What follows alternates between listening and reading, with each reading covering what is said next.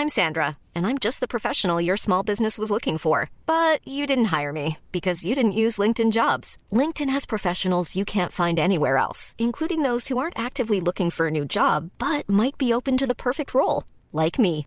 In a given month, over 70% of LinkedIn users don't visit other leading job sites. So if you're not looking on LinkedIn, you'll miss out on great candidates like Sandra. Start hiring professionals like a professional. Post your free job on linkedin.com/people today. Millions of people have lost weight with personalized plans from Noom, like Evan, who can't stand salads and still lost 50 pounds. Salads, generally, for most people, are the easy button, right? For me, that wasn't an option. I never really was a salad guy. That's just not who I am. But Noom worked for me. Get your personalized plan today at Noom.com. Real Noom user compensated to provide their story. In four weeks, the typical Noom user can expect to lose one to two pounds per week. Individual results may vary.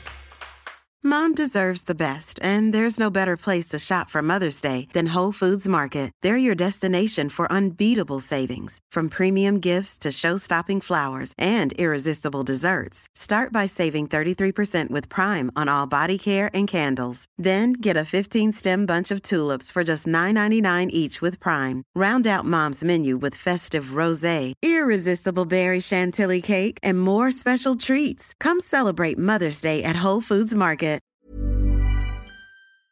Authentic power is the reason I'm living. There is an unprecedented, epic transformation in human consciousness that's happening now. It's real power. When you change yourself, you put your attention inside yourself and change yourself with your own emotional awareness and volition. You're either in love or you're in fear. It's a matter of recognizing which one you're going to move forward in. That's the ability to create authentic power, to distinguish within yourself between love and fear, and choose love no matter what's happening inside of you, like depression, helplessness, hopelessness, rage, anger, and choosing love. If you intend to change the world, there's only one way you can, it's to change yourself. But here's the thing if you're changing yourself in order to change the world, you're still pursuing external power.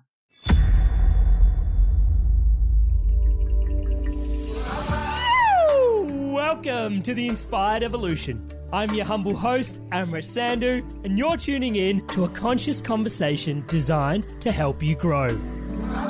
Our mission here is simple it's for you to live your purpose, live your best life, live the life you love.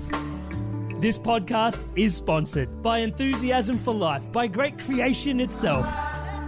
Keep the good vibes flowing for myself and yourself, do us a solid, subscribe to the Inspired Evolution podcast on YouTube, the home of the Inspired Evolution podcast.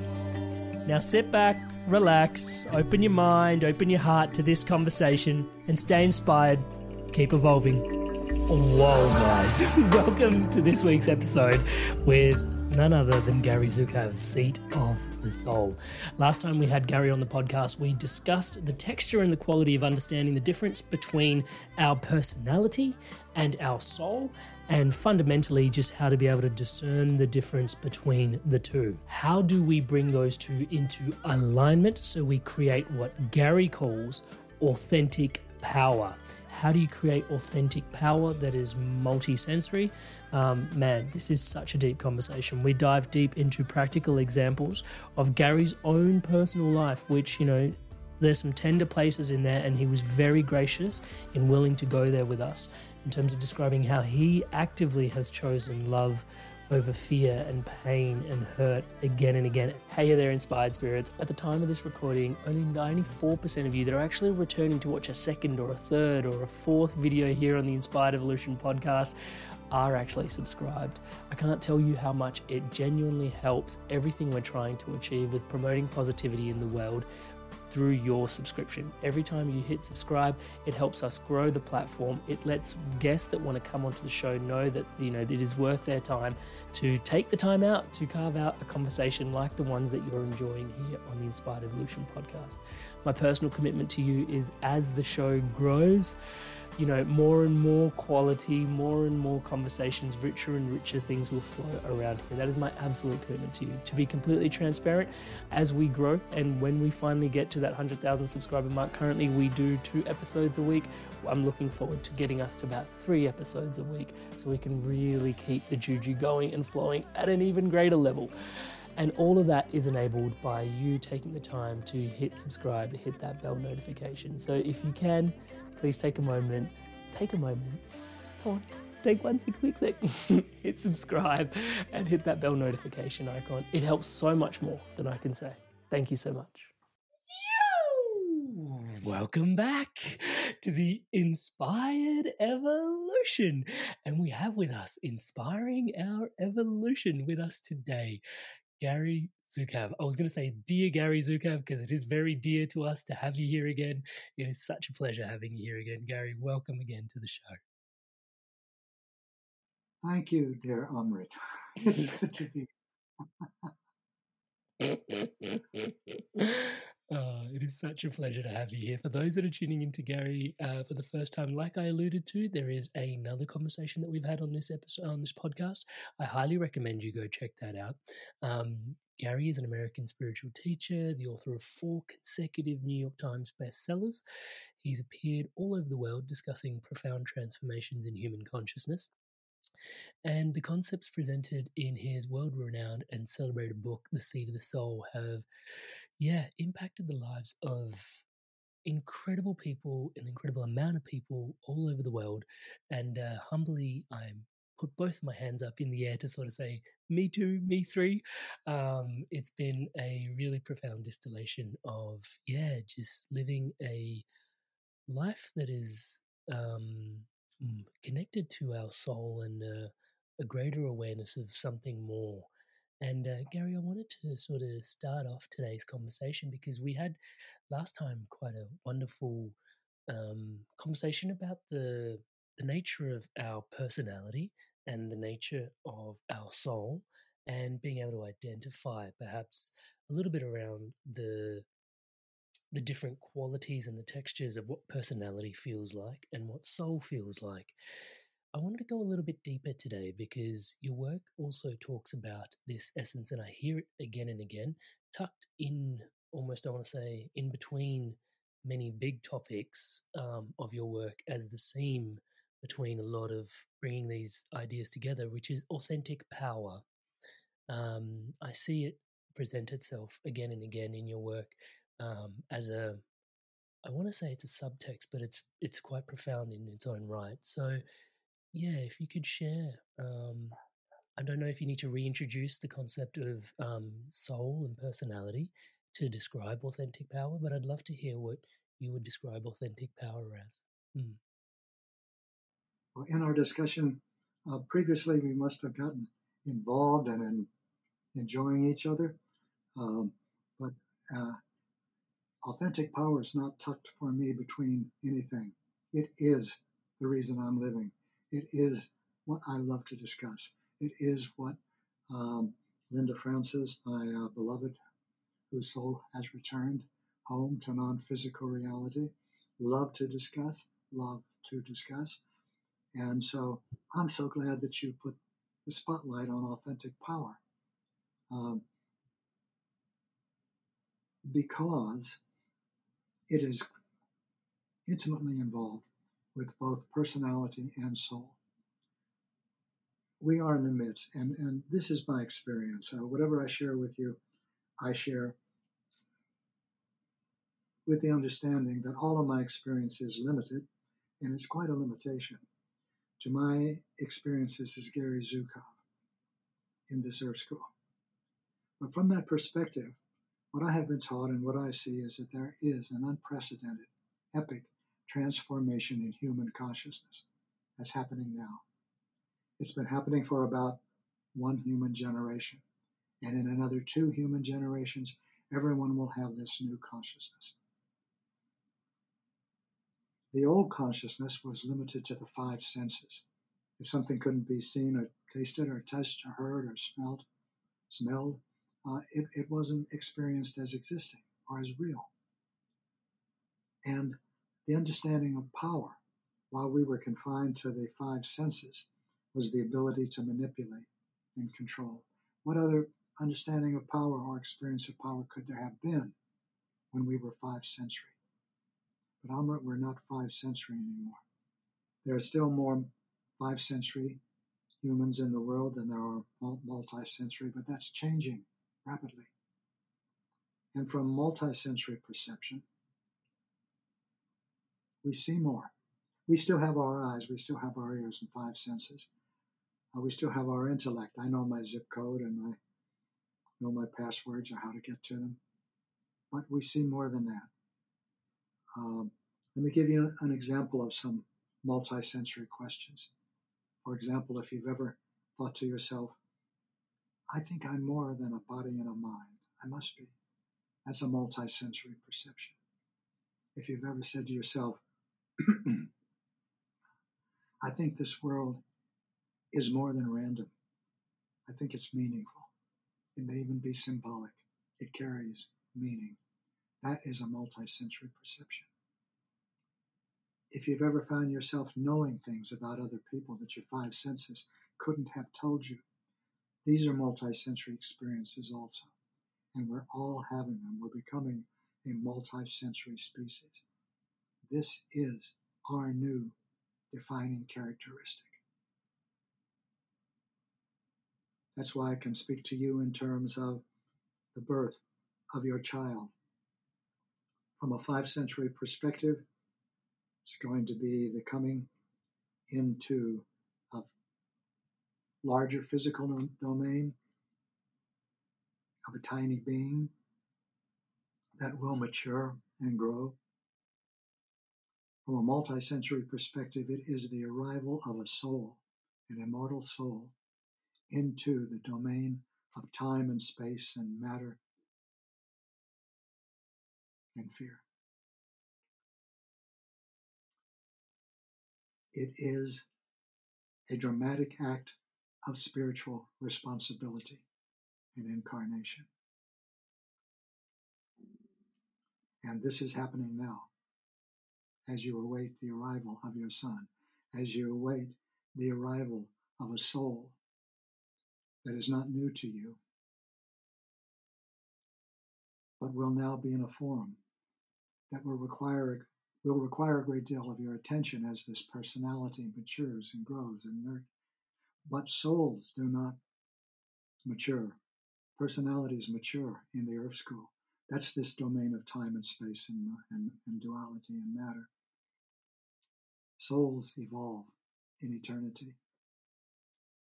And as we become multisensory, we become aware of ourselves both as personalities and as souls. We have a dual vision simultaneously. And the new understanding of power as we become multisensory is alignment of the personality with the soul. The old understanding of power, as I mentioned, is ability to manipulate and control. And as we move into this new domain of experience, multisensory perception, this older understanding of power as manipulation and control becomes obsolete. And more than that, much more than that, it becomes toxic. It used to be our good medicine. It used to, it used to enable us to survive. Now it's poison. It produces only violence and destruction. It's counterproductive to our evolution. It threatens our survival. This is the new domain of experience.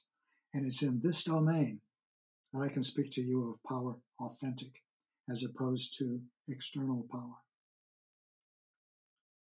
And that's what I love discussing. So, is there anything I can clarify or yeah, go into. Absolutely. There's there's so much in there. Thank you so much for for describing that. The uh, before diving too much deeper, the the um on a surface level, it sort of seems even the previous five sensory power, which was I imagine necessary for us as a species to get to where we are now, um, seems to be so much more externally focused as well. Um, whereas this multi-sensory um, power that you're describing is this alignment between our soul and our personality seems much more internally focused. Um, am I safe in driving that as a conclusion? Precisely. Precisely. You are spot on. External power is focused outward. When we feel emotional pain, and we were five sensory, we would reach outward to try to change the external world to feel better. If a child doesn't make it through birth, we conceive another. If a business fails, we build another. Uh, if a relationship unravels, we go outward to find another. That's external power.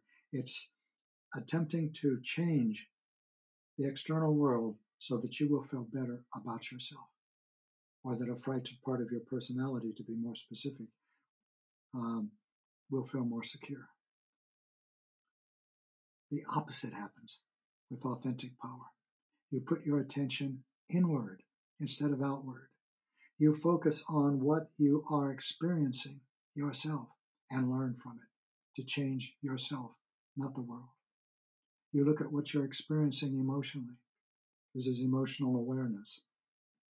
And it tells you whether you're in fear or whether you're in love. And you it tells you in terms of your body. It's a somatic experience.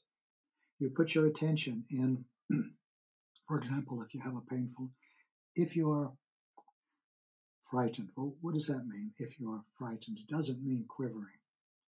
It means if you're angry, if you're resentful, if you're competitive, if you're jealous, if you're feeling superior and entitled, if you're feeling inferior and needing to please, if you're experiencing any compulsion or obsession or addiction, all of that and more are experiences of fear.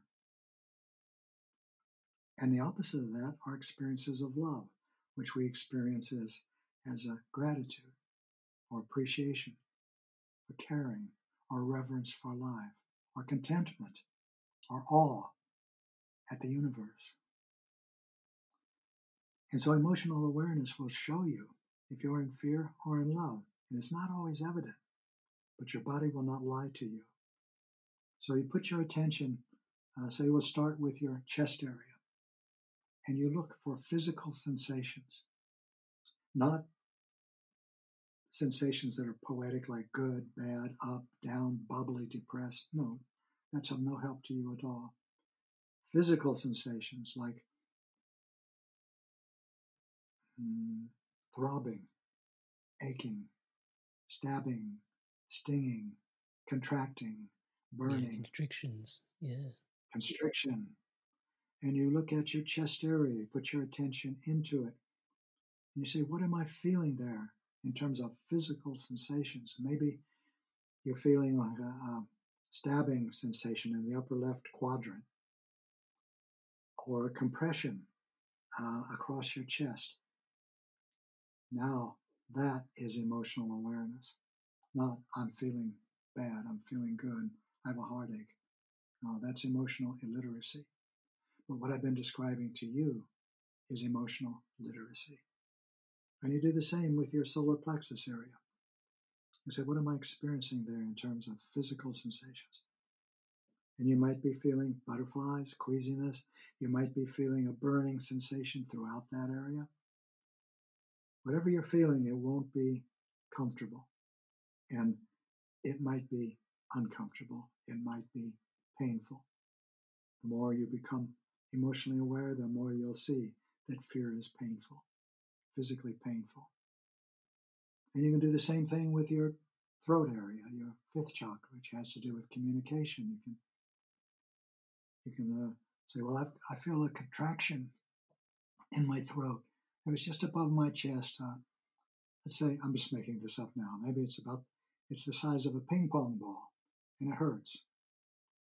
So you are experiencing fear in yourself, a particular frightened part of your personality. And when you look at this, at the thoughts that this part of your personality is thinking, they will all be comparative, judgmental, there would be thoughts like, uh, oh, I'm not that good. I'll never be that good. Or, uh, now he's so stupid. Or, I'm so stupid. These are the things that frighten parts of your personality think. Now, here's why it's good to know when you're in fear. Because when you act from fear, you create painful, destructive consequences for yourself. When you act in anger, in judgment, with inferiority or superiority, when you're competitive and you act on that energy, you're creating destructive, unhealthy experiences, consequences for yourself. In other words, you're creating painful karma. When you act on a loving part of your personality, it's the opposite. You create healthy, constructive consequences for yourself. You create karma that you want to have more of. So, as you develop the ability to distinguish within yourself between love and fear, and then the ability to choose love, that is a responsible choice. A choice that creates consequences for which you are willing to assume responsibility. So when you're experiencing a frightened part of your personality, let's say that, and you know it because your emotional awareness has shown you what it is physically in your energy processing system, your chakras.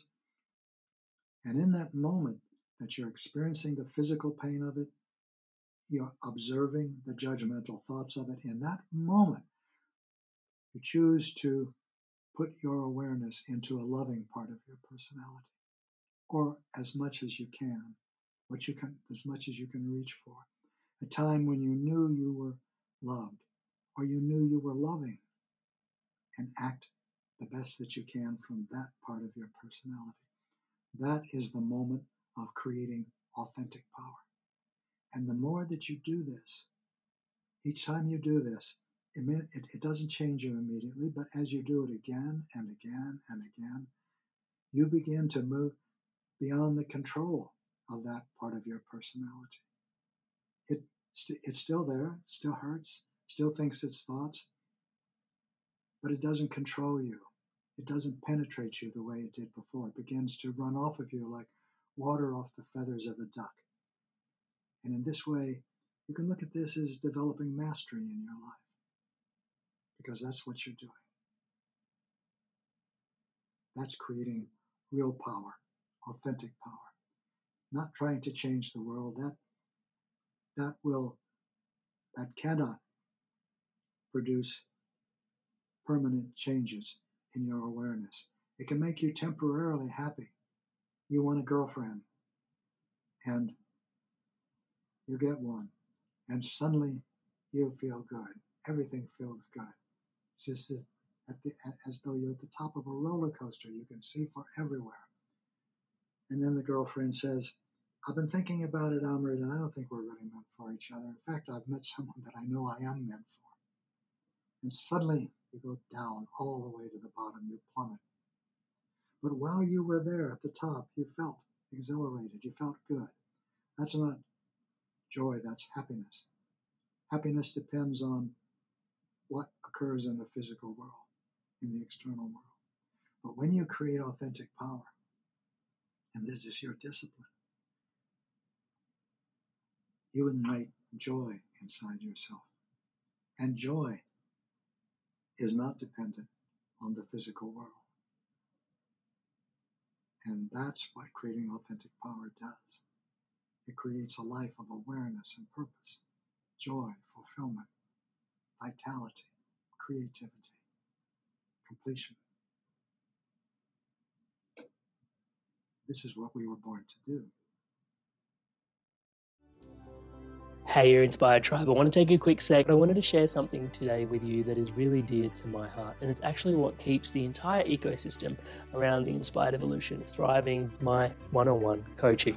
So it's basically coaching that helps you live a spiritually aligned life. I coach people from all different types of walks of life. These people are leaders and they're looking to have an incredible spiritual impact in the lives that they're leading for themselves and then also lead in alignment to their values. Now you don't have to take my word for it Here's a few people that have also transformed through my coaching, and here's what they have to say. Amrit is a fantastic coach. In a few sessions, he got to a depth that I'd only experienced before working with certain medicines. He's gone through a lot of the struggles that you're probably facing. Then my corporate banking job wasn't really doing it. You feel like you're not making progress towards your goals. And Amrit's been a really strong, supportive figure in my journey. I'm more in control of myself. I'm kinder to myself. I actually have that vision and a purpose. I do feel like I'm a better version of myself already. Amazing energy. He was easy to talk to, which made me easy to trust him. Working with Amrit at nine o'clock on a Saturday morning, and really I was bouncing out of bed. Whenever I get off the calls with Amrit, best money we've ever spent. I would not recommend him because I don't want everyone to know about him and then I won't be able to book him. If he gets too busy, I won't get my turn. I would say absolutely. There's no way you can work with Amrit for a period of time without being transformed. So if you're considering him as a coach, do not hesitate because you won't be disappointed. As you guys can see, there's a lot of people all over the world from all these different corners experiencing incredible transformations. I don't think, if I can say humbly myself, that there is anything quite like this somewhere else online. Most people that, you know, have channels that, you know, grow and grow and grow don't really focus on one-to-one offerings. I have just found that it is the most profound space where you can bring yourself in a private container and really just share what's going on for yourself. And if you want to book in for that call with me, touch base, it's www amrit.coach forward slash life. That's www.amrit.coach forward slash L-I-F-E. There is a link in the show notes below to book in that call. And yeah, if you want to take your journey further, if you want to dive in deeper, and you really want to live a spiritually aligned life, if it's for you, please do check it out. And without too much further ado, once again, for your spirit, for yourself, today's podcast. There's many threads in there to pick at. There is one that's just glaring at me in the face, which is the whole concept of control is quite I want to call it the belly of the beast, but um, it's quite the beast. Um, and even because I can identify, and I've seen this in myself, and I've seen this in others, even transitioning from external power to internal power the concept of surrendering the familiar. Um, there is, as you described, there's a contraction there. There's so much fear to letting go of what we know to move inwards. And then, you know, I feel like almost at different stages of the journey, different parts of fear do arise. It's like the letting go of what we know of, okay, I'm just going to learn to trust that I'm catered for in my 3D reality. Um, I'm going to source power within, and even looking within sometimes is quite the challenge, and for others more so than than some. Um, but there is almost a fear to to go within for power, um, and also a fear of letting go of the control for the external for power. And one of the other really profound pieces that I picked up from what you were sharing, amongst other things, just before was the fact that flow feels like love and that fear is synonymous with contraction or stuckness you know that's that was really profound to be able to tune into the body that way. You're going to say yes. something? Uh, uh, you, you, you, yes i agree with what you just said the last part. And you can look at the first part of what you said differently and that is that uh, uh you control you put your hand right on it that's what frightened parts of your personality do. They manipulate and they control the external world so that they will feel better about themselves. And it's not a matter of surrendering because the frightened parts of your personality are not going to change. They're not going to be manipulated. They manipulate. You can't make them feel better. You can't accept them, embrace them, kiss them, accept them, love them. Sure, do all do all of that that you want, but they're not going to change. They are not going to change. So the intention, your intention becomes not changing these parts of your personality, but moving beyond the control of them. And then you are free of them. while they come, you feel them.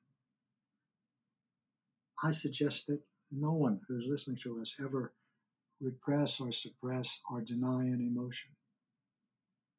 but instead experience it fully, completely, at depth. That's emotional awareness. And as you and it takes courage. It takes courage because it is painful to look inside when you're in fear, because fear is painful. It is always painful. And that's what five sensory personalities avoid or do their best, but they can't. They can't. What can you do? I was addicted to sex for years, decades. Some people are addicted to alcohol, some to drugs. Some can't stop shopping or eating or gambling. Some can't stop speaking or buying clothes. But the pain is there. The pain serves a purpose. The pain is the pain of powerlessness. The pain of powerlessness is something we all have, whether we're five sensory or we're multisensory. It is the pain of feeling unwanted, undeserving, unlovable. It's the pain of wanting to belong and not belonging. It's the pain of wanting to love and knowing that you're not capable. It's the pain of so much needing to be loved and realizing you're unlovable and you're always going to be. It's the experience of being intrinsically flawed, inherently defective, and it's excruciating. That's the pain of powerlessness. That remains the same. What is different is this five sensory personalities, when they experience that pain, reach outward. That's what a frightened part of the personality does. It reaches outward to change the world so they'll be out of the pain. It could be bourbon, could be sex, could be workaholism, perfectionism, but the pain will be there. The pain of a frightened part of your personality is the universe's way of bringing your attention to a part of your personality that you need to experience and move beyond the control of in order to give the gifts that you were born to give. And that's where your joy comes into your life and your fulfillment and vitality and meaning and, co- and creativity is in giving the gifts you were born to give. And you cannot do that while you're in a frightened, in the control of a frightened part of your personality. You cannot. Uh, love and fear are mutually exclusive in the earth school. When you are in love, there's no fear. You cannot fear. You love. And when you are in fear, you cannot love. Millions of people have lost weight with personalized plans from Noom, like Evan, who can't stand salads and still lost 50 pounds. Salads, generally, for most people, are the easy button, right? For me, that wasn't an option. I never really was a salad guy. That's just not who I am. But Noom worked for me. Get your personalized plan today at Noom.com. Real Noom user compensated to provide their story. In four weeks, the typical Noom user can expect to lose one to two pounds per week. Individual results may vary. Hold up. What was that? Boring. No flavor. That was as bad as those leftovers you ate all week. Keke Palmer here, and it's time to say hello to something fresh and guilt-free. Hello Fresh. Jazz up dinner with pecan-crusted chicken or garlic butter shrimp scampi. Now that's music to my mouth. Hello Fresh. Let's get this dinner party started. Discover all the delicious possibilities at hellofresh.com.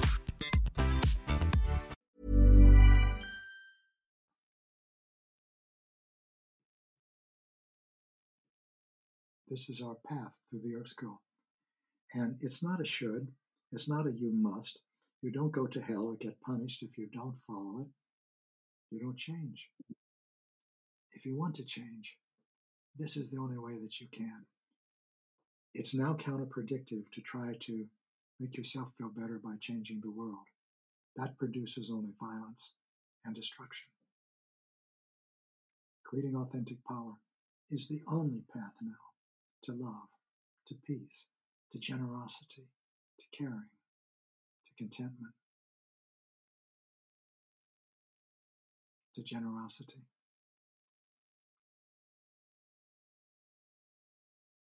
Because that was going to definitely stack into where one of my questions was going to go because this internal power definitely speaks to this concept of internal peace. Can we call it authentic as opposed to internal? Yeah, absolutely. Because, because it is a different, uh, it is a different experience. It's mm. real power. Mm. When you change yourself, you put your attention inside yourself and change yourself with your own emotional awareness and volition, which is responsible choice. These changes you make in yourself are permanent. That power mm. is real. And that's why. I also appreciate what you're saying because internal makes it seem localized, whereas authentic makes it seem global. It is. You are yeah. global. You are much yeah. more than global. Much Thank more. For, yeah. you are universal so, human. you are powerful, yes, compassionate and loving spirit. Mm. And um, yeah, the there was two points that were speaking to me. The first one, which maybe we can elaborate on, but the the almost it seems like a necessary ingredient for transformation between the gap between love and fear. Then is eh, courage is a necessary ingredient for maturity because courage is that you know that force that allows us to sort of walk towards fear. Because I remember there was a visceral point in my life where Was, I was, Gary, it's almost embarrassing to admit, but I was about 30 when I start, when I really understood the definition of courage. I thought courage and fearlessness were the exact same thing for the longest while up until that point. And it was only at about 30. And I remember I had this moment of divine intervention, is all I can probably say. And I picked up my phone and I was Googling the word courage, a weird intervention, but an intervention nonetheless. And I've Googled the word courage and as I'm reading it, I'm having a full on epiphany because the realization was oh, courage is not the absence of fear, not at all. Courage is absolutely having fear and taking steps towards that fear despite the fear. And I remember reading this and going, oh, holy shit, pardon my French, but courage is a skill. it's like something you work on and develop by actually you know moving towards what your biggest fears are and you know you can actually and i associated myself maybe because i'm a male but i'm sure females have this to some degree as well as part of the human experience. I'm strong i'm vital you know i'm courageous. It's something we inherently want to identify with but then realizing that oh courage is a skill something i need to develop upon um, and it's something I can work with because fearlessness has this connotation of you either are or you aren't that way. Um, whereas courage opened up this whole rabbit hole of, oh, this is a workable skill. It's malleable. It's something if, you know. And so what I'm hearing in our conversation at this point is the the shift towards authentic power is also a maturity and the mature like a like a soul's maturity or a spiritual maturity, but that spiritual evolution or maturity, however I want to describe it, um, courage is a necessary precursor um, as a piece of the work and a necessary ingredient. Yes, it is. We have um, Linda created the spirit, uh, the uh, authentic power guidelines, and I think they're posted on our website, seatofthesoul.com. And the first one, the first, there's four things that are needed: courage, Commitment is the first one. Then comes courage, compassion, and conscious communication and action. Not necessarily in that order. Courage, um, I, I agree with you exactly. Uh, by the way, in my experience, there's no gap between love and fear that we need to fill. You're either in love or you're in fear.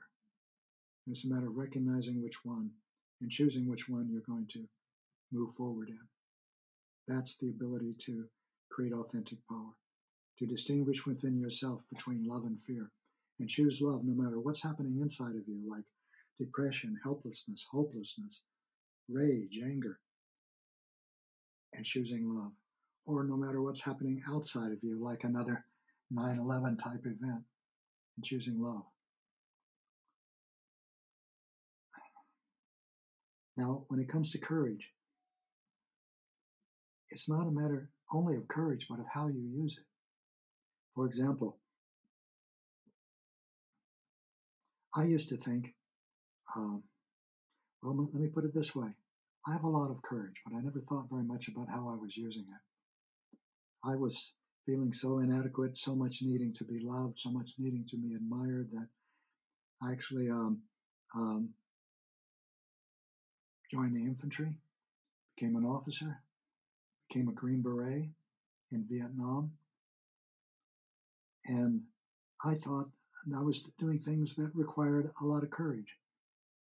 And they did.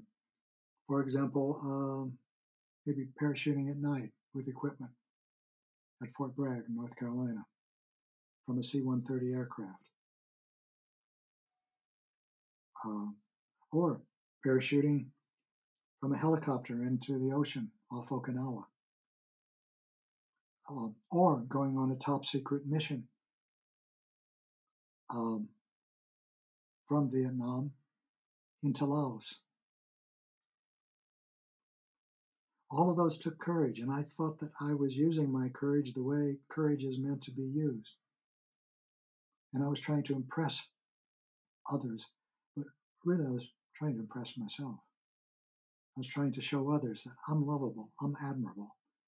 And I was trying to demonstrate that, or at least try to convince myself of that.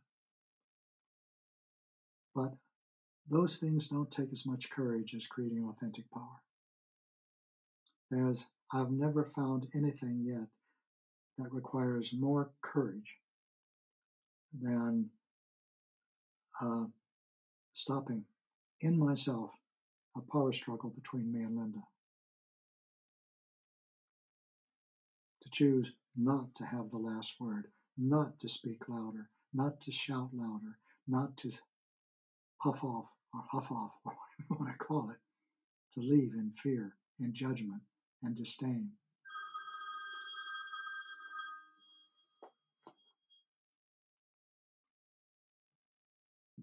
That takes courage.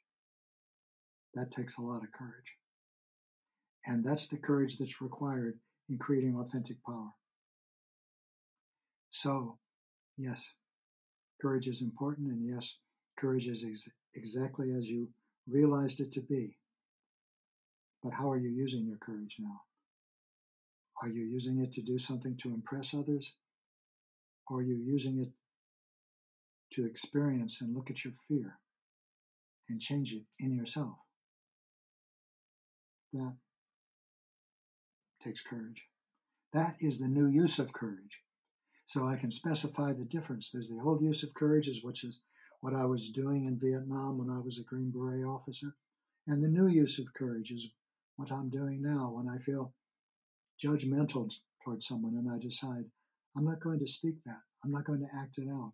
I'm not even going to express it in my energy because I don't want it in me.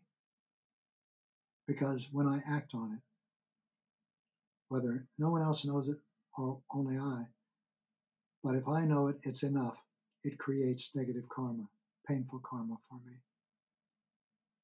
And uh, and I've been doing that a lot in my life prior to creating authentic power. And now I use my I use my courage in a new way, and I support you.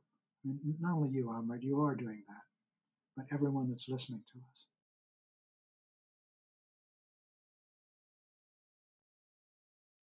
There's a gap that's opened up in my awareness, and I'd love for you to help me bridge it, which is you've used the term creating authentic power. Prior, my awareness is previously that authentic power is, and I'm to create the necessary conditions within myself to allow authentic power to emerge. Do we create authentic power well, or do we create the conditions for authentic power? Yes, uh, that's, that's a good question. We create authentic power. You don't create conditions and then it happens. You either do or you don't. It's like Yoda said do or do not. I'm frightened, for example. Pardon, it's not I. When you put those powerful words, I am, and connect it with something, You are invoking. Pay attention to that. But when you speak accurately and you say, a frightened part of my personality is judging, and it knows that someone is just really worthy of judgment. This person is a low life form. This person should not be walking the earth. This person, this is an exaggerated example. Or is it? Is that not something similarly similar to what we feel when we judge? It's what I feel when I judge. So for me,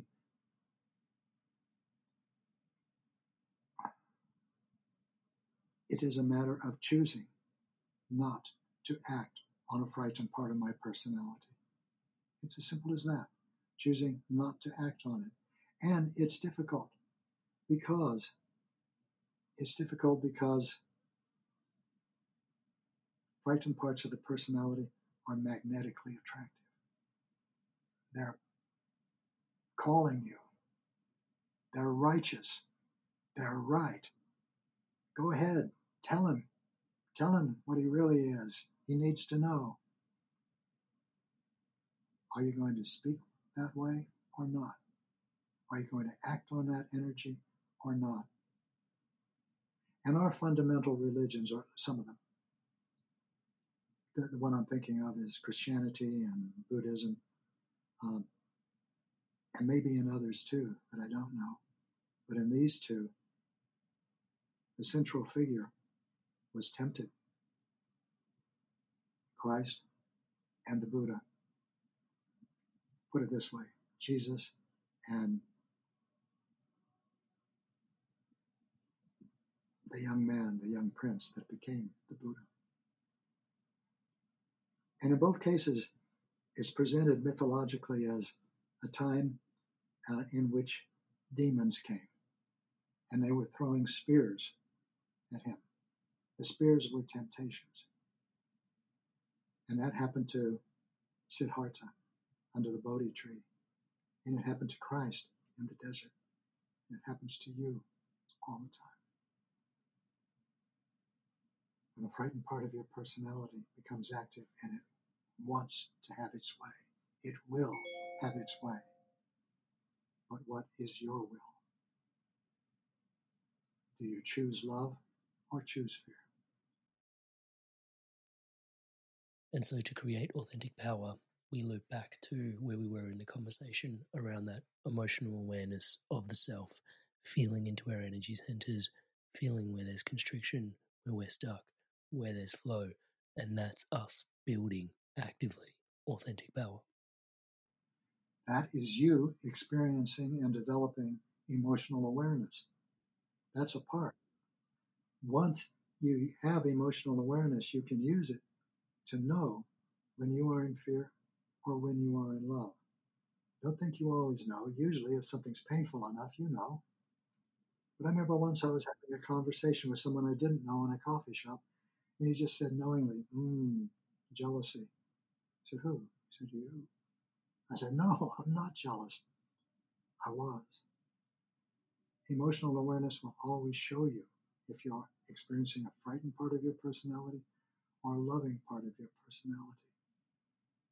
Creating authentic power requires, in that moment of experiencing fully a frightened part of your personality, putting your attention on a loving part and choosing to act from that loving part while you're experiencing the frightened part. That's the moment. That's where the spiritual rubber meets the road. And all the things that we've been talking about in terms of fear are so in terms of love. Your emotional awareness will show you when love is present. And you'll feel it in terms of wonderful physical sensations, the kind that you want to experience more of. And then you cultivate the loving part of your personality. You notice it, you benchmark it. You don't let it pass as a as an ephemeral good feeling, fleeting experience of generosity or appreciation. You recognize it. This is a loving part of my personality, and I am going to remember it.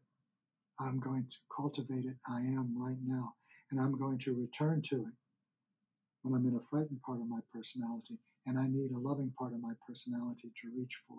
Here's one. right now. These things together are the creation of authentic power.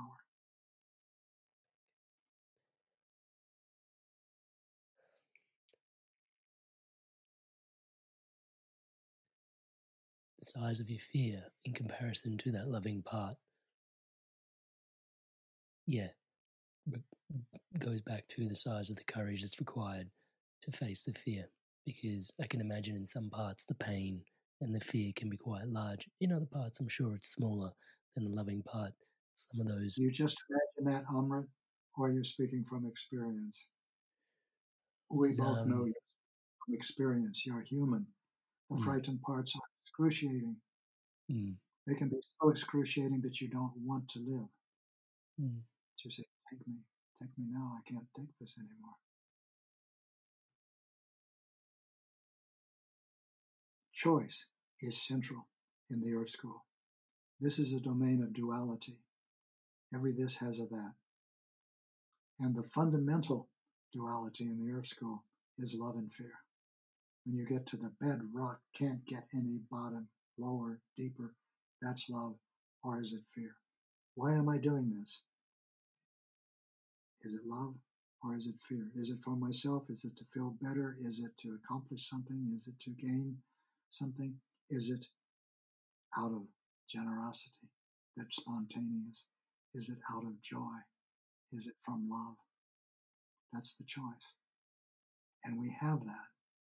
And it's not as though the fear is bigger than the love. The love's bigger than the fear. It's not a matter of what metric you're using. It's a matter of energy. It's a matter of, put it this way fear is illusion. The illusion, the illusion. The Hindus called that the goddess Kali. She's the illusion. Your most meaningful moment in all your life and eternity is a trinket on her anklet, and it tingles when she dances. That's Kali. That's the illusion. Love is real.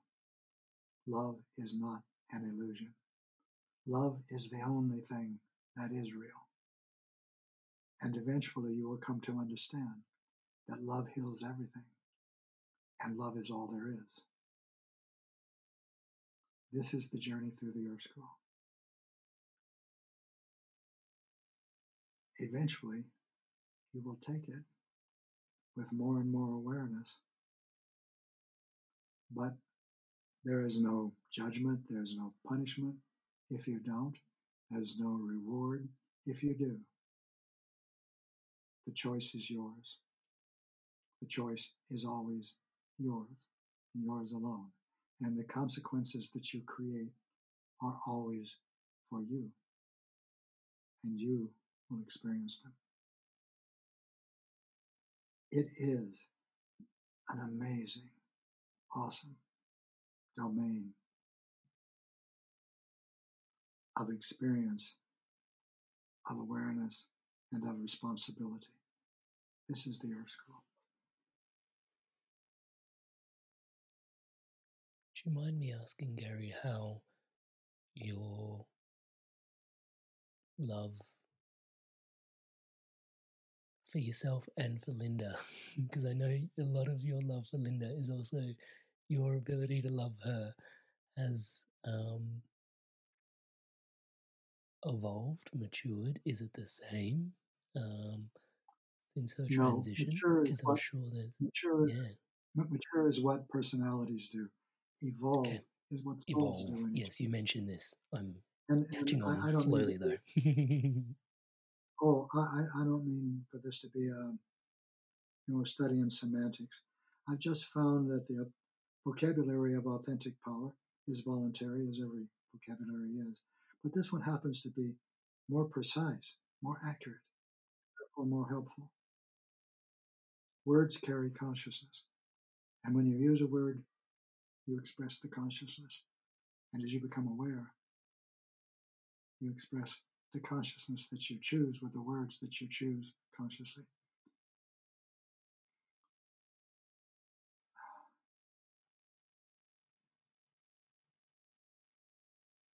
I've forgotten what you just asked me. Um, would you say it again?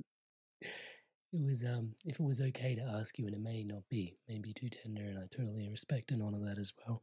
It was Oh, more yes. the pain and the you know we were talking about pain and transformation, and then we were talking about the nature of love, um, and yeah, how love is real and fear is illusion. When we discussing Kali, and I was inquiring about your personal love for Linda, um, and that love being, in my humble opinion, so real. Um, love being real, and then has that evolved um, since her transition from this earthly plane, or has it remained the same? Because love is real, and trying to understand the evolution of love. Love is real. In my understanding, not understanding because these things are not understandable, but my experience is that is different. Linda and I experienced a love that was remarkable, and we knew it was. I loved her. I loved her completely. Early on, when we were together, I realized it's not that I love Linda. I love loving Linda. I love loving her. And we lived a life that was remarkable. Every morning, every night, I said, I love you, beloved. Because I never heard those words from my parents. And I was determined. I never had a relationship before, and I was determined that I would not let this one be like that. And my love for her was so easy, so complete, so full, so there. And then her soul went home, um, we both have teachers, same teachers. And uh, the first thing, well, I've never experienced pain like that. When I got back to the house and Linda wasn't there and driving back and the world seemed to be going on its way without knowing that the sun has just turned black. That doesn't anyone understand what's happening and the magnitude of it. Look, they're just driving their cars and going to a soccer game. But when I got home, the pain was so much, I'd never experienced anything like that. And I set the intention not to squander that pain, not even one small bit of it. Because I know that everything that happens to me in the Earth School is for my spiritual growth. And this is no exception.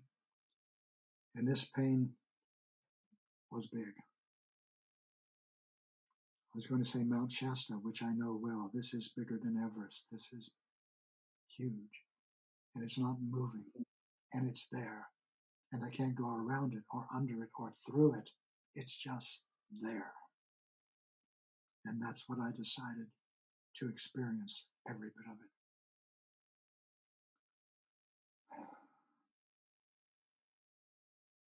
It was a couple of days later, I think.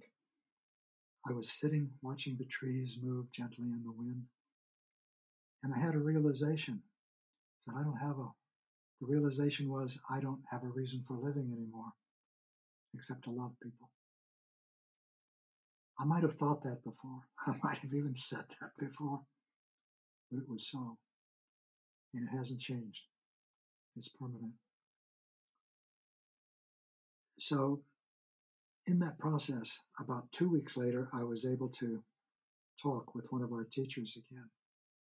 And I was talking about this love because I was thinking of it just that way. It was, I always thought of it that way. We knew it was special. In fact, one of our teachers even told us, told me, don't think that what you are experiencing with Linda is ordinary. It's not. And we knew it wasn't. But when I was talking with that teacher, I was sort of reminiscing, floating in a reverie of how amazing our love was. with All of it focused on one precious beloved that was in that space. And the teacher said, Now let your love encompass all your beloveds. It took me a long time to begin to, I heard the words, but begin to even absorb them in some way. Mm. So I set the intention to do that. And I asked the teacher, why am I hurting so much? And the teacher said, because frightened parts of your personality demand that the world be the way it wants. And then it said, let that go. That has nothing to do with your love for Linda. Your love for Linda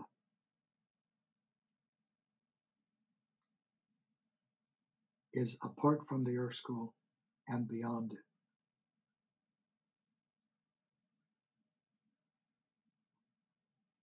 And later, as this process continued, and by the way, I wrote some personal messages while I was experiencing these things, and I put them on our website, seatofthesoul.com. If you go there, just look for, I think it's Linda Francis celebration, something like that.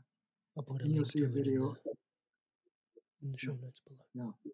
And you'll see those 11 personal messages that I wrote in the moment so that I wouldn't have to recall them from memory later. And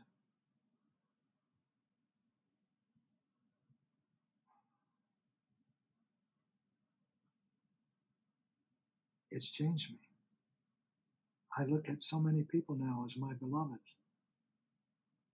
And I was told, I was taught in this process that the love that two people feel between themselves in the Earth School, or among themselves, or between themselves in the Earth School, is a learning experience of the love that is the universe. And the teacher said, Now, Gary, you are going to experience that love itself. So, yes, the love that Linda and I experienced transformed me beyond anything I could have imagined, did imagine, ever had imagined. I never experienced love like that.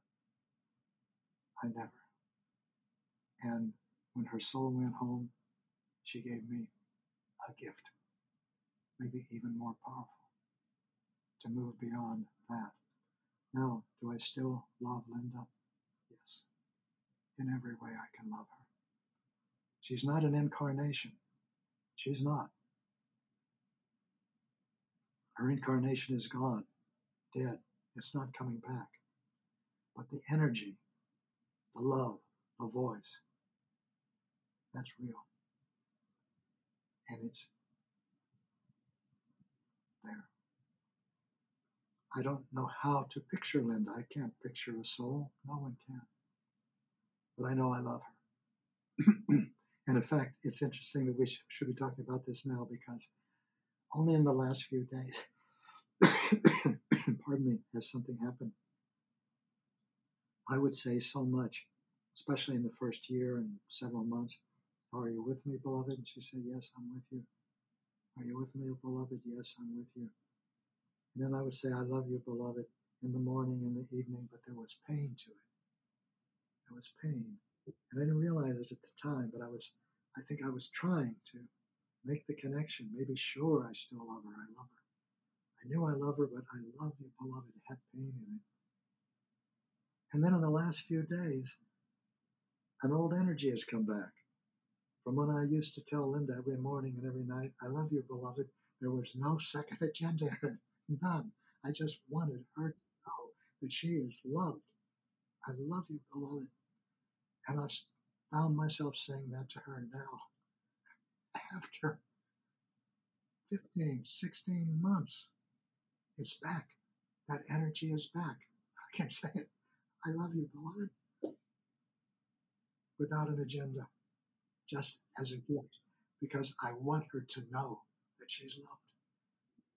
And it doesn't matter that I know that I know that she's loved because she's in non physical reality. She's in the perfection of all that is. I'm, I know about that. I don't know that, but I do know that I love her.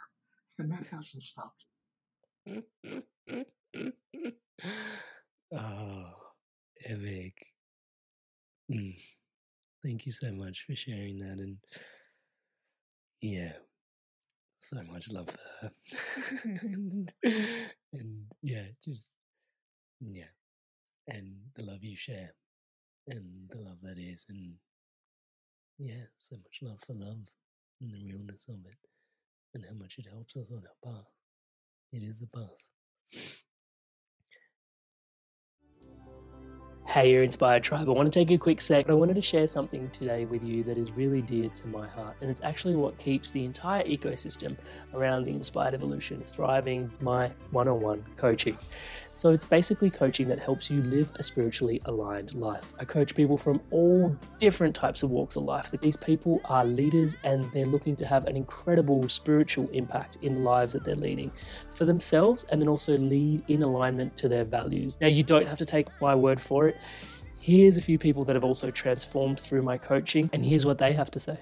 Amrit is a fantastic coach. In a few sessions, he got to a depth that I'd only experienced before working with certain medicines. And he's gone through a lot of the struggles that you're probably facing. Then my corporate banking job wasn't really doing it. You feel like you're not making progress towards your goals. And Amrit's been a really strong, supportive figure in my journey. I'm more in control of myself. I'm kinder to myself. I actually have that vision and a purpose. I do feel like I'm a better version of myself already. Amazing energy. He was easy to talk to, which made me easy to trust him. Working with Amrit at nine o'clock on a Saturday morning, and really I was bouncing out of bed. Whenever I get off the calls with Amrit, best money we've ever spent. I would not recommend him because I don't want everyone to know about him and then I won't be able to book him. If he gets too busy, I won't get my turn. I would say absolutely. There's no way you can work with Amrit for a period of time without being transformed. So if you're considering him as a coach, do not hesitate because you won't be disappointed. As you guys can see, there's a lot of people all over the world from all these different corners experiencing incredible transformations. I don't think, if I can say humbly myself, that there is anything quite like this somewhere else online. Most people that, you know, have channels that, you know, grow and grow and grow don't really focus on one-to-one offerings. I have just found that it is the most profound space where you can bring yourself in a private container and really just share what's going on for yourself. And if you want to book in for that call with me, touch base, it's www amrit.coach forward slash life. That's www.amrit.coach forward slash L-I-F-E. There is a link in the show notes below to book in that call. And yeah, if you want to take your journey further, if you want to dive in deeper, and you really want to live a spiritually aligned life, if it's for you, please do check it out. And without too much further ado, once again, for your spirit, for yourself, today's podcast no comfortable segue into this next little bit um, from this space, but I think when we're discussing authentic power, it's the last little chapter I wanted to sort of address in today's podcast was this creating authentic power and the external world that we've been discussing. And I don't want to turn this podcast into a political drama by any means, but more just, again, some of us that feel like we're called to building the path for authentic power. We feel challenged at times by going, okay, I'm going to build this authentic power. I'm going to, one of the things I'm going to do is take my attention from fear, place it in love. I'm going to make the conscious choice and yet there are others that are not making the choice who are more manipulative and their manipulations have more power and weight in the world, it seems at the moment in the 3D reality. And there seems to be a whole myriad of stuff that gets muddy and get mud gets kicked up in internal systems and in external systems as well as we start to address that. I know in our purest, most loving moments, we recognize as you meant, said before, that the work is with it. Uh, the work is for us to evolve ourselves and not to try and change the planet. But it can be disheartening, I guess, when we see. I don't want to place blame, but you know, different individuals operating from different operating systems. I guess I'm inviting you to help us reconcile and bring us home to the fact that really this is the most important work that we can do with on building authentic power with with ourselves um, and then just the, the help of just a little bit more to trust that that is the most important thing and that the the external wars and conflicts and things like that not will resolve but you know this, this building of authentic power return is actually the most important thing and how it attempts to reconcile some of those external stories. Sorry, it's a big question, I know, and it's not quite segued in correctly, but I think it's very important. It doesn't need a segue. It is what is. Mm. And when you create authentic power, you do it for yourself. You can't do it for anyone else because no one knows your intentions except you. No one feels the physical sensations in your body of love and fear except you. No one makes the choice and can make the choice except you between love and fear. It's natural to find spiritual partners, which are individuals that are oriented as you. They know that they have souls. They know there's a reason that they're together and that that reason has something to do with their souls. It can be a family, a, a, couple, it can be a class, but they are together to assist one another in creating authentic power. Now, to your question directly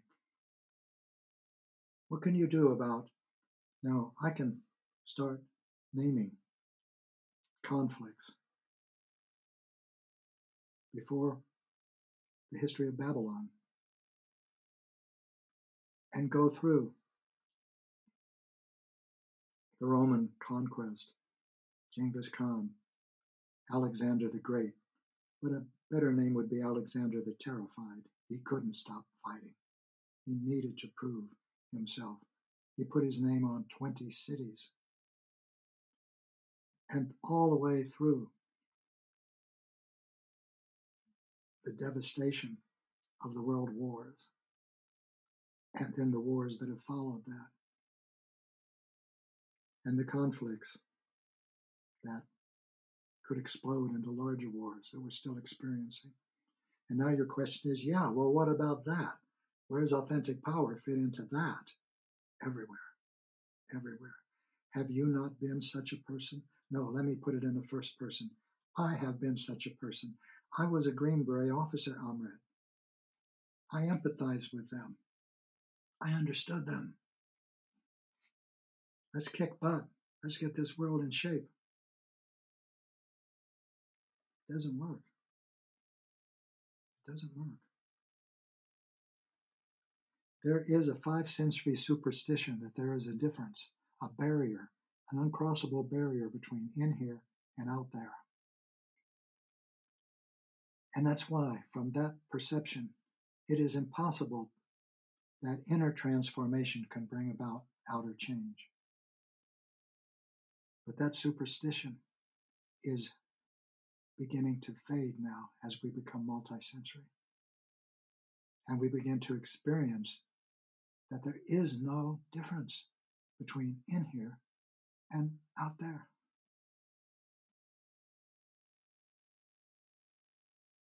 if you intend to change the world, there's only one way you can. That's to change yourself. But here's the thing if you're changing yourself in order to change the world, you're still pursuing external power.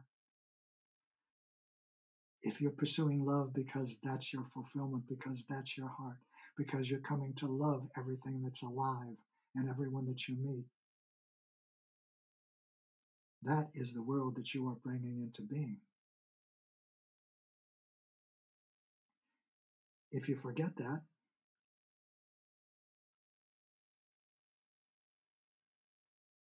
you'll continue to create violence and destruction. That's what, it's the only thing that the pursuit of external power can now produce. If you want to transform yourself from someone who judges, then you change. Here's another way of looking at it.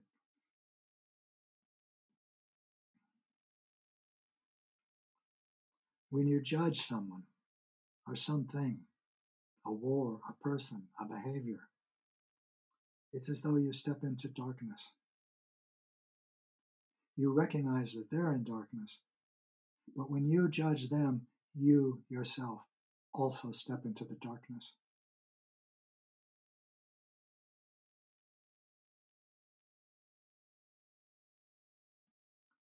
And there's no remedy for a darkness. Darkness isn't a thing, it's an absence.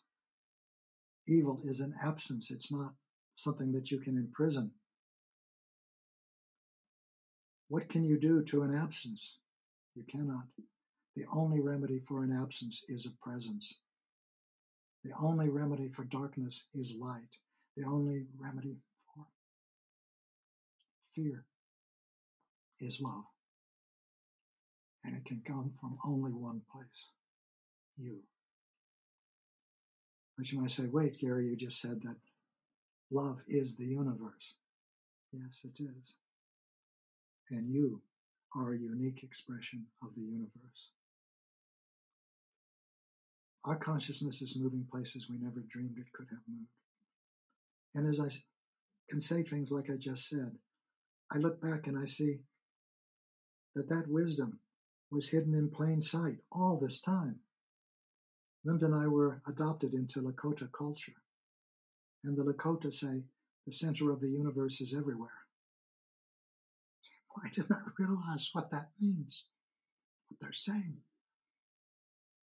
I have a friend who's been a clergyman for, I think, about 70 or 70, about 70 years. He's 93 or 95 now. And I ask him, Cliff, is there, is there anything in Christian theology or scripture to indicate that the universe might be inside us? And he looked at me for a moment. He said, What's wrong with you? And then he said, The kingdom of heaven is within. Again, yes, it's right there. We've been reading it, we've been hearing it.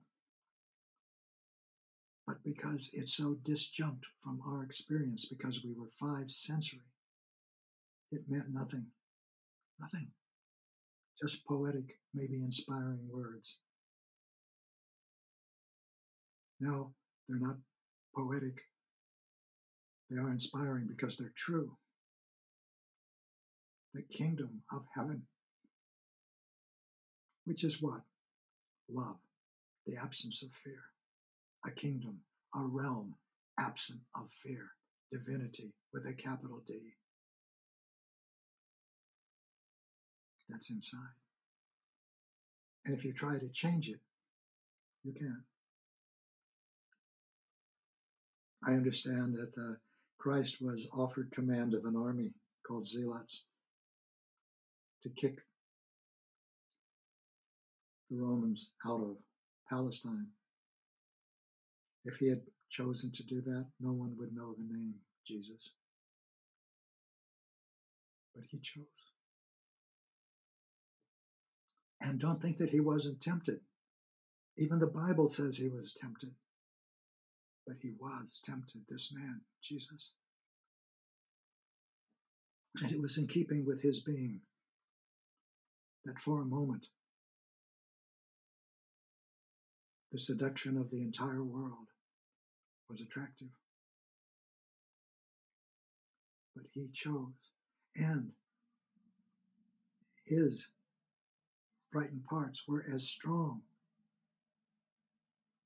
and he chose to go beyond his personality.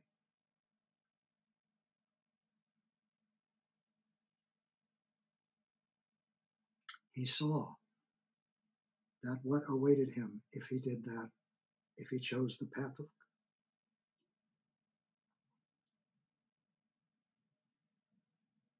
glory, was mastery and the position of mastery.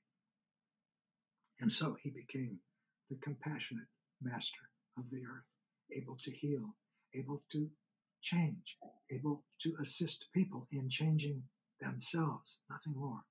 That, but that is everything. And now I'm not Christian, but Why is it that this one act, and by the way, for a long time, I wanted nothing to do with Christianity. That was the brutal origin of, of the Crusades, of the quote, Holy Roman Inquisition, tortured to death of thousands.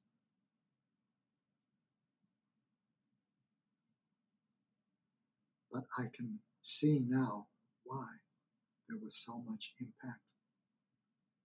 Because what?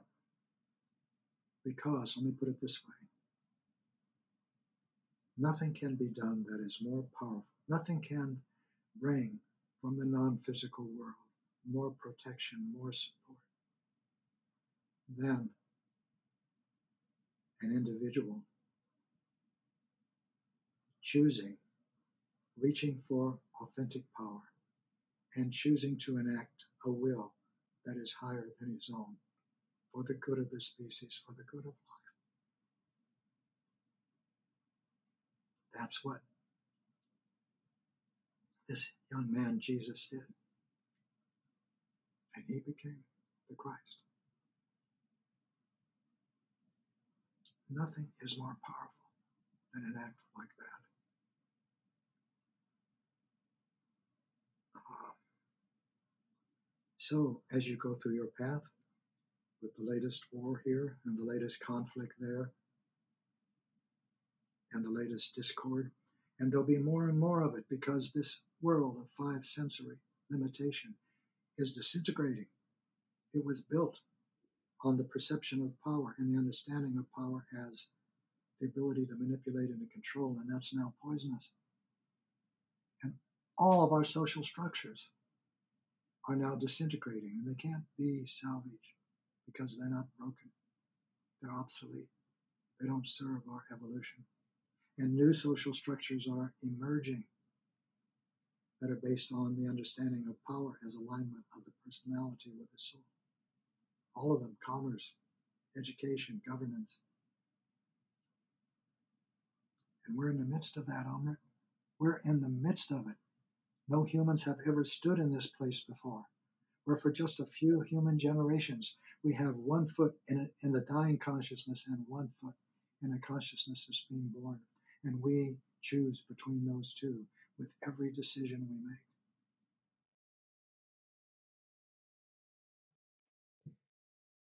I've heard you describe spiritual evolution can be summarized as selflessness many times, and thank you so much for, yeah, remarking upon Jesus' path. Well, when you, I, I, I agree with what you said. I'd like to elaborate on it some, not much, but a big elaboration. If you say self, selflessness means I don't have any sense of self. Well, that means at one time you had a sense of yourself. If you have a sense of yourself, you have a sense of other. One of the things we're beginning to see is that there is no other. And to act on that, if we choose, always, if we choose you choose. The last little stone I wanted to turn over because it was connected in a few threads that we've been talking, and you've mentioned the word karma a few times. And yeah, even as we're describing the path that you just described, there's this really, you call karma a delivery system. And uh, the way I, I read it was, you know, when you send out a package, could be a deed, could be a word, you infuse it with your consciousness and your intention. And what comes back to you is actually determined by that intention. Um, what comes back to you is what you sent out. And just it focuses so like, because, you know, we can do a deed unconsciously, or we can do a deed consciously and weave our intention completely into it. Um, and yeah, just really, for me, just feels like a real sharp, like solid nugget in this place, of authentic power, to be conscious of how important our intention is. And even, you know, as you were ironing out the kinks between even the terminology of Alexander the Great being Alexander the Terrified, you know, and then the terror that one must experience and the subsequent intention and the karma that's created subsequently from, you know, a place from having a real awareness of your intention and what you're creating really, I believe, is important to fit into this conversation for authentic power. Mm. I agree. Why don't we talk about it the next time we get together? I can't wait. you heard it here first, guys. He committed to another one. yes. oh, Gary, on that note, then, thank you so much. Seriously, I, well, seriously and joyfully. oh, goodness me. It is such, um, yeah, I, again, can thank you for your time and presence, but I know on behalf of myself and the Inspired Evolution Tribe and audience and everyone that's following along this conversation, these conversations enrich us no end. And you know the the depths you're willing to plumb with us in these conversations is absolutely not lost on us like just the openness the transparency and just you know i admittedly have asked some really emotional and potent questions um, to be able to better understand love and yeah i just really really respect and love your work and you so much for just helping bring us home to more and more levels of love within our being to build that authentic power. I'm so grateful for you in this conversation. Thank you. You're welcome, Amrit. And the reason I enjoy being with you so much is because of those questions, because they're real. That's what changes. That's what goes to the heart. That's the meaning of life. It goes to that. What is your meaning in life? It goes that deep. Everything does. It's just a matter of your awareness. Thank you for inviting me. It's a joy to be with you again. Thank you for your blessing. Thank you so much for tuning in to this amazing episode of The Inspired Evolution. Without you, the Inspired Evolution Tribe, this podcast would not be what it is today. Thank you so much for your love and your support. Thank you so much for being so inspired to evolve. It's truly inspiring. If you haven't already done so, please subscribe to The Inspired Evolution on YouTube, the home of The Inspired Evolution's video podcast. We release inspiring conversations such as this every week, along with guided meditations and empowering insights, all designed to help you grow and evolve. Honestly, your subscription on YouTube to the channel helps us out a great deal. And one of the other benefits, if you're having any insights or shifts from these episodes that you want to chat about, or if you'd like to leave myself or the guest a message, please do so in the comments on YouTube. I truly look forward to hearing from you. And as always, Tribe, remember to stay inspired and keep evolving.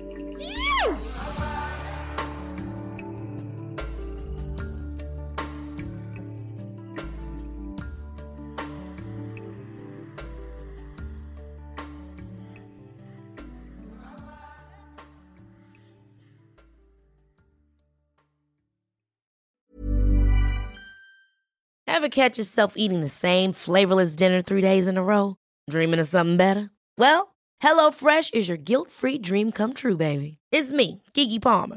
Let's wake up those taste buds with hot, juicy pecan crusted chicken or garlic butter shrimp scampi. Mm. Hello Fresh.